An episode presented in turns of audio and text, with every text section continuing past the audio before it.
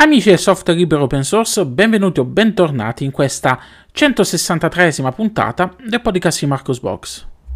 Non per vantarmi, ma io quest'anno ho fatto un albero con i controfiocchi proprio, è bellissimo. Al bacio.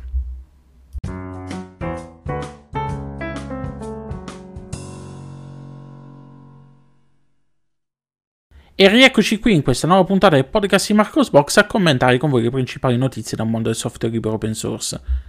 In questa puntata parleremo di una inquietante metodologia di spionaggio appena denunciata da un senatore americano. Alla fine mi sa che finiremo tutti per tornare ai feature phone.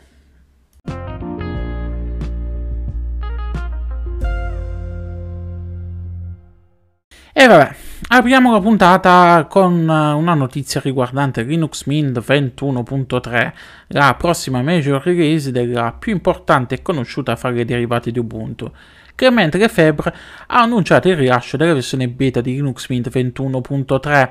Questa nuova versione vedrà l'arrivo di Cinnamon 6.0 che segna un importante passo eh, per lo eh, futuro della distro in quanto introduce per la prima volta il supporto seppur sperimentale a Wayland. Wayland non sarà eh, prioritario rispetto a Xorg in quanto gli sviluppatori si concederanno una lunga fase di test per poter offrire quando sarà pronta una sessione Wayland scevra da problemi. Per facilitare il testing da parte degli utenti è stato realizzato un repository GitHub dedicato con, ehm, per, dove ci saranno tutti i problemi relativi a Wayland, eh, sia che dovranno essere risolti in Cinnamon che in un progetto dell'XApp oppure in uno strumento di Min o in qualsiasi altro progetto software mantenuto dal team di Linux Mint. Sul blog trovate il link al repository. Le altre eh, novità che troveremo sulla distro riguardano le applicazioni sviluppate in casa del team di Linux Mint. Il file manager Nemo introduce il supporto delle azioni di terze parti per il menu contestuale. Le azioni saranno eh, trattate con una, una, nuova spezia, con la possibilità quindi di creare nuove eh, azioni e condividere con la comunità, caricandole eh, sull'apposito sito messo in piedi dal team di Linux Mint. Hypnotics riceve poi la possibilità di importare i canali preferiti con la possibilità di creare eh, di crearne di personalizzati, magari che ne so, con dei video musicali presenti su YouTube.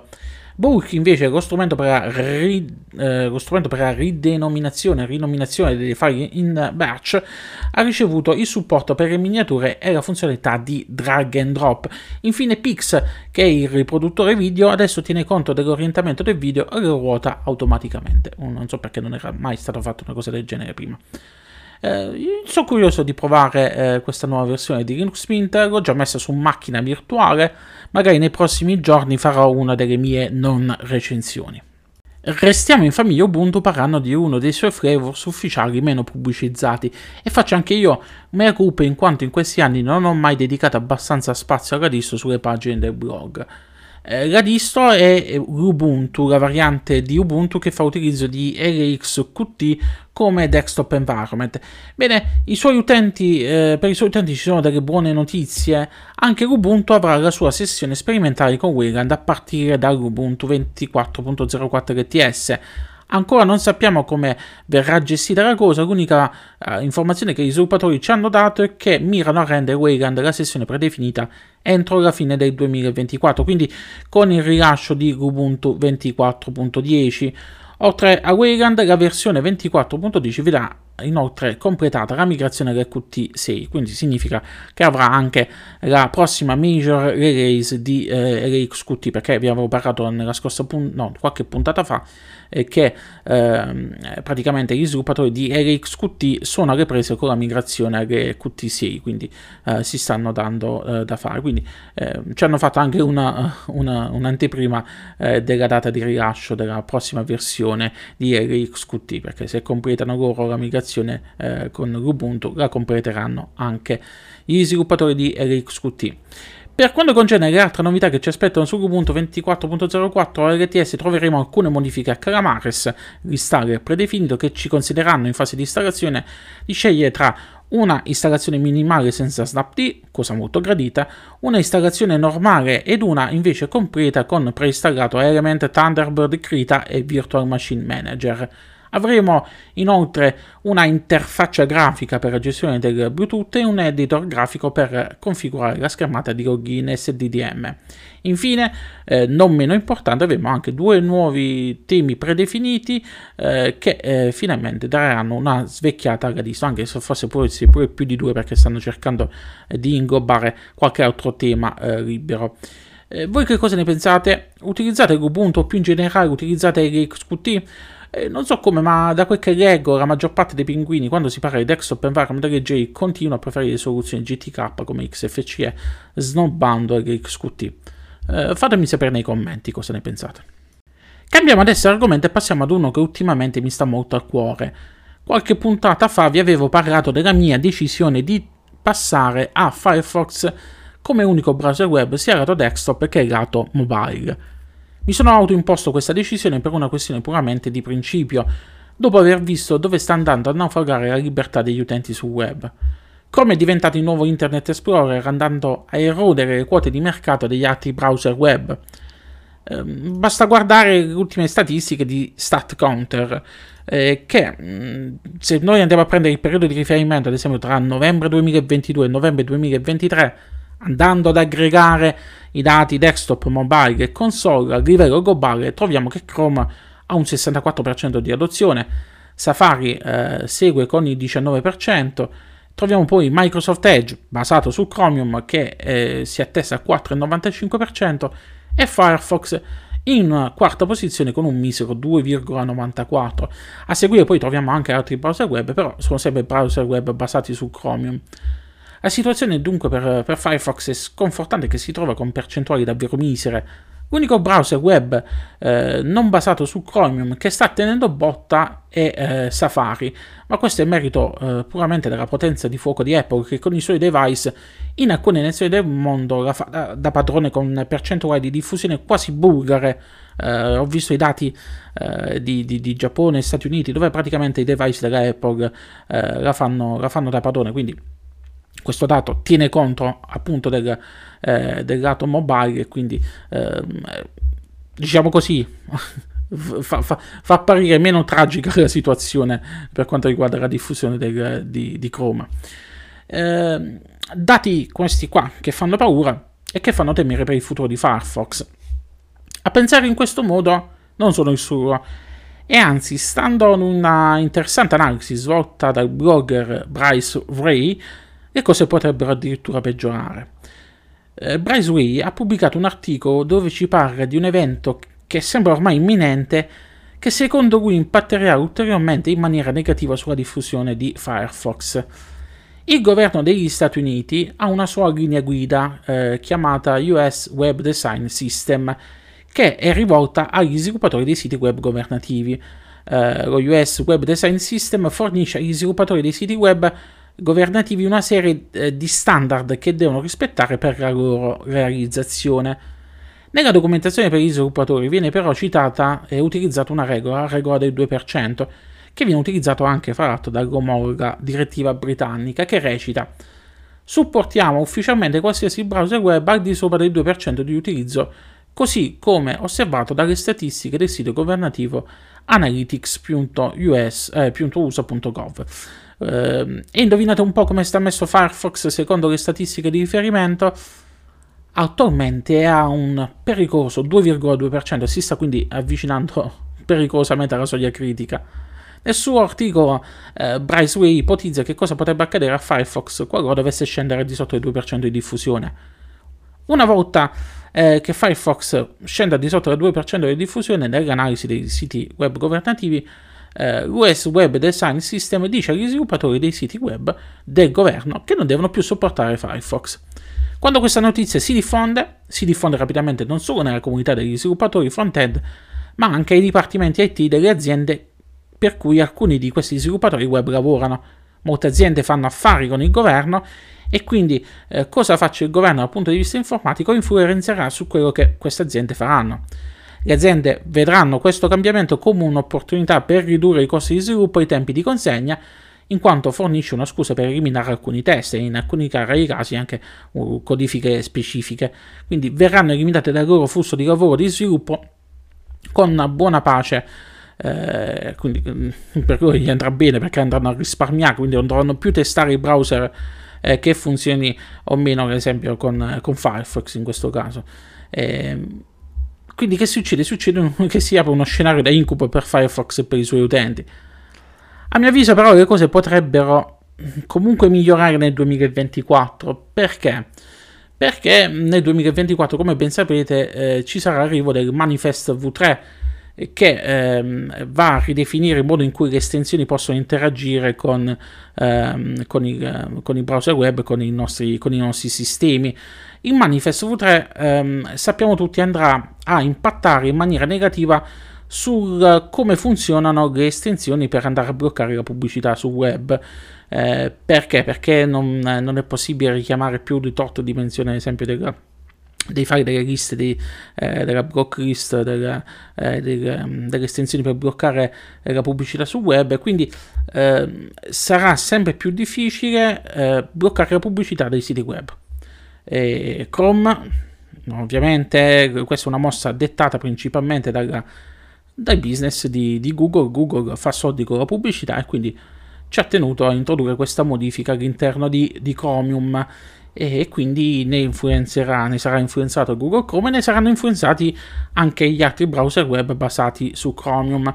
Alcuni si sono detti eh, contrari a questa, questa, nuova implementazione, eh, per esempio ci sono browser web che continuano a fornire eh, all'interno, integrate all'interno del proprio, del proprio, browser soluzioni per il blocco della pubblicità, eh, come ad esempio Vivaldi, che è un ad blocker integrato all'interno del, del browser. Però, mm, come avete visto dalle, anche dalle statistiche su browser che non hanno, eh, non hanno grosso, grosso impatto nella, nelle classifiche, non, anzi non ci, sono, eh, non ci sono per niente. Eh, Firefox dalla sua ha un, una certa credibilità ancora all'interno del, degli utenti, molti utenti utilizzano, cioè meglio, hanno sentito almeno in passato utilizzare il nome di Firefox, quindi sono magari utenti come, come me stesso, come, eh, come, me che io in passato ho sempre utilizzato e sostenuto Firefox, poi sono migrato a Chrome nel corso degli ultimi anni per eh, una serie di, di, di, incompatibilità che erano presenti all'interno di, di Firefox, perché Firefox era rimasto molto indietro eh, su, eh, in diversi ambiti. Eh, uno su tutti mancava ad esempio una, la possibilità di tradurre le pagine web, una cosa che a mio avviso è essenziale e che spero, adesso che è stata introdotta il traduttore sul, sulla versione desktop, spero che francamente che venga introdotta breve, brevissimo, il più presto possibile, anzi su, sulla versione per Android, perché è una cosa che, che noi utenti che non siamo anglofoni abbiamo la necessità di, di, di avere che poi non è soltanto per le pagine in inglese. Quante volte vi capita di, almeno nel mio, mio caso mi capita anche di leggere blog tedeschi, blog eh, cinesi e quant'altro, dove il traduttore, il traduttore serve dalle pagine. Quindi dicevo, perché secondo me Firefox potrebbe beneficiare dal Manifest V3? Perché Firefox è comunque ancora conosciuto e eh, si è, si è, Firefox non, eh, non abbandonerà le vecchie ehm, le vecchie regole per la realizzazione delle, delle estensioni, quindi eh, gli ad blocker continueranno a essere efficaci su Firefox. Quindi uBlock Origin che sapete è anche installabile direttamente sulla, sulla versione mobile di, per Android di, eh, di Firefox, uBlock Origin continua a essere efficace. Quindi spero che eh, Manifest V3 sia una, un modo per far prendere coscienza agli utenti di esiste Firefox, funziona, è buono, o mh, mm, dire agli utenti che hanno abbandonato Firefox, vedete che Firefox è migliorato e vi fa bloccare la pubblicità sul web, non avrete sbattimenti e quant'altro, tornate a Firefox, passate a Firefox. E quindi dicevo, spero che questa situazione, che il Manifest V3 sia, eh, sia un'occasione per Firefox di riguadagnare quote utenti e lo dico, spero che Firefox si riprenda, non, non lo dico soltanto da un punto di vista dell'utente, eh, ma lo dico anche per, um, per tutti noi che amiamo la privacy, perché Firefox è da sempre il pioniere accanto agli utenti nella crociata per migliorare la privacy sul web con diverse funzionalità che sono state integrate all'interno del browser contro il tracciamento spietato che fanno i siti web e eh, avete visto, eh, ci tracciano in, in, tutte le maniere. Fra poco vi parlerò anche di un altro tipo di, di tracciamento che, eh, che, è possibile fare su, addirittura sui, sugli smartphone, che, che, è molto inquietante. Ve lo dico nel, nel prossimo spezzone di puntata. Comunque, eh, oltre a questo, temo, eh, temo anche uno scenario completamente basato su, su Chrome e sui browser basati su Chromium.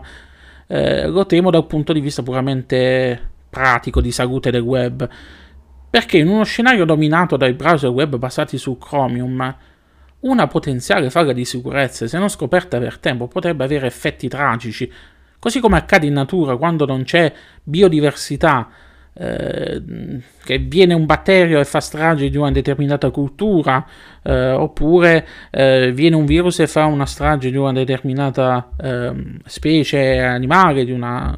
quindi eh, il fatto di, di, la mancanza di biodiversità è dannosa nel, nel, mondo naturale, figuriamoci anche nel mondo informatico, dove noi abbiamo praticamente tutti i nostri dati, ormai tutte le nostre operazioni le affidiamo, le affidiamo al web, quindi il browser è diventato una parte importante e vitale delle, delle nostre vite.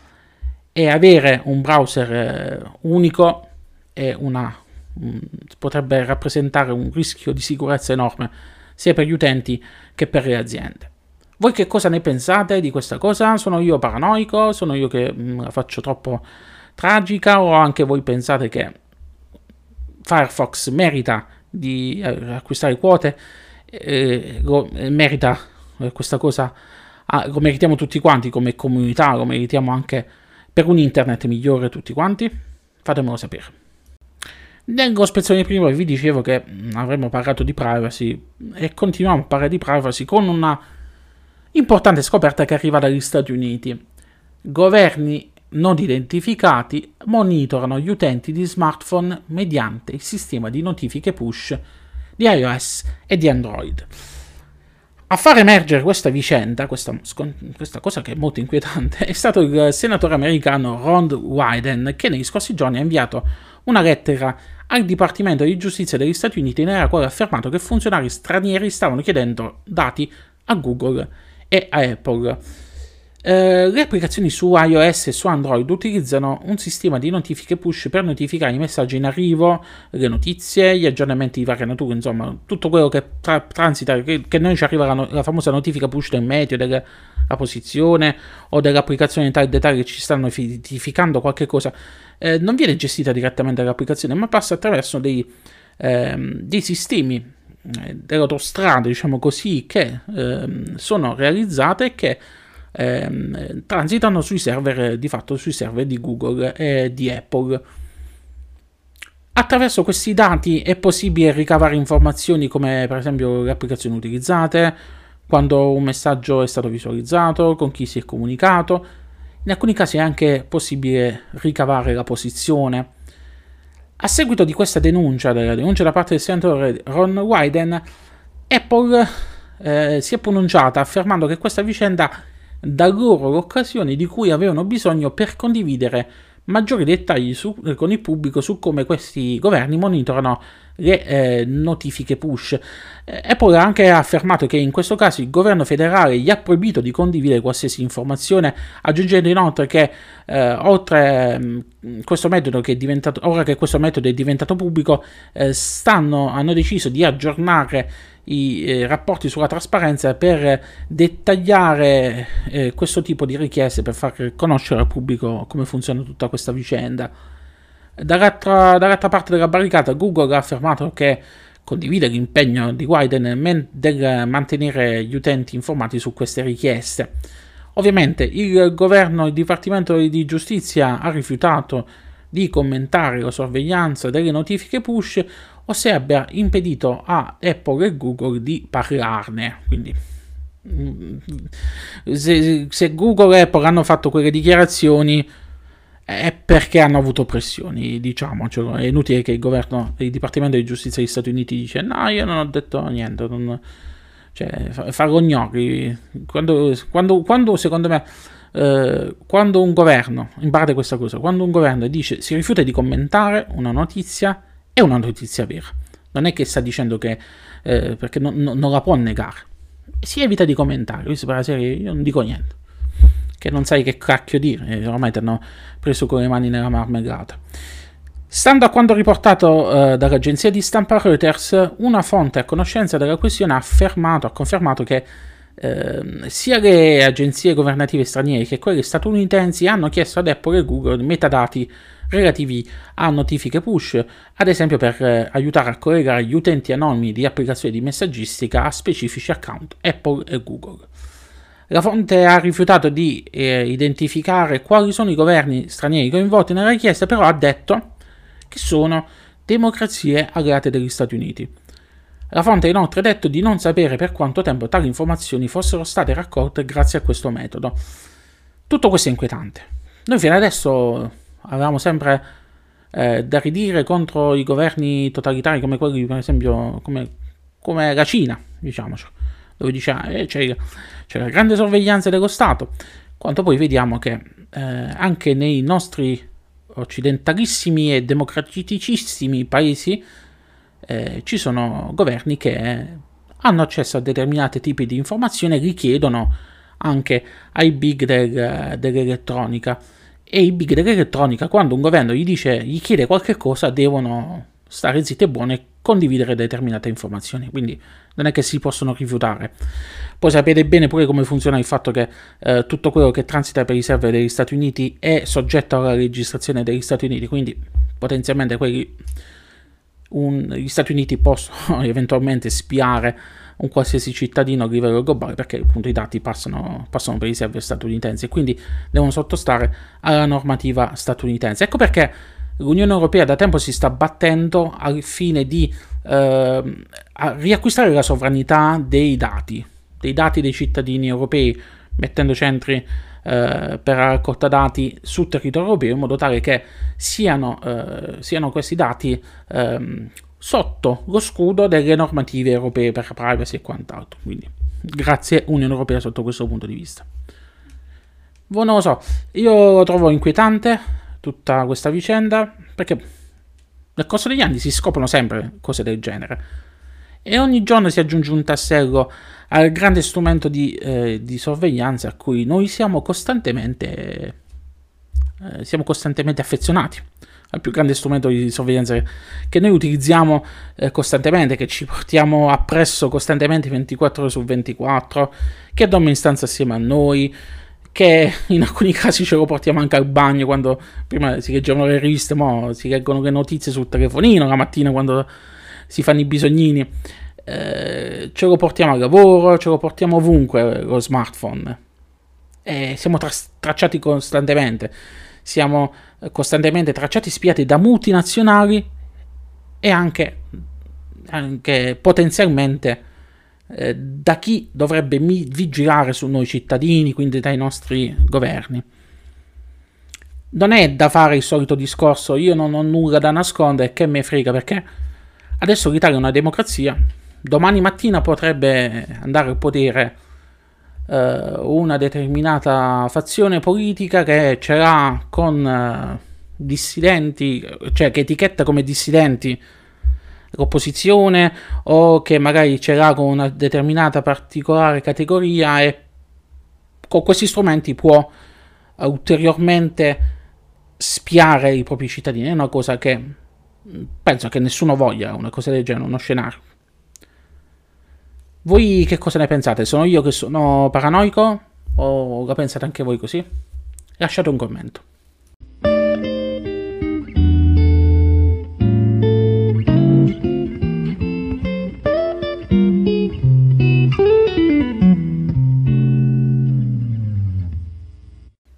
con questa ultima notizia si conclude qui questa 163esima puntata del podcast di Marcos Box.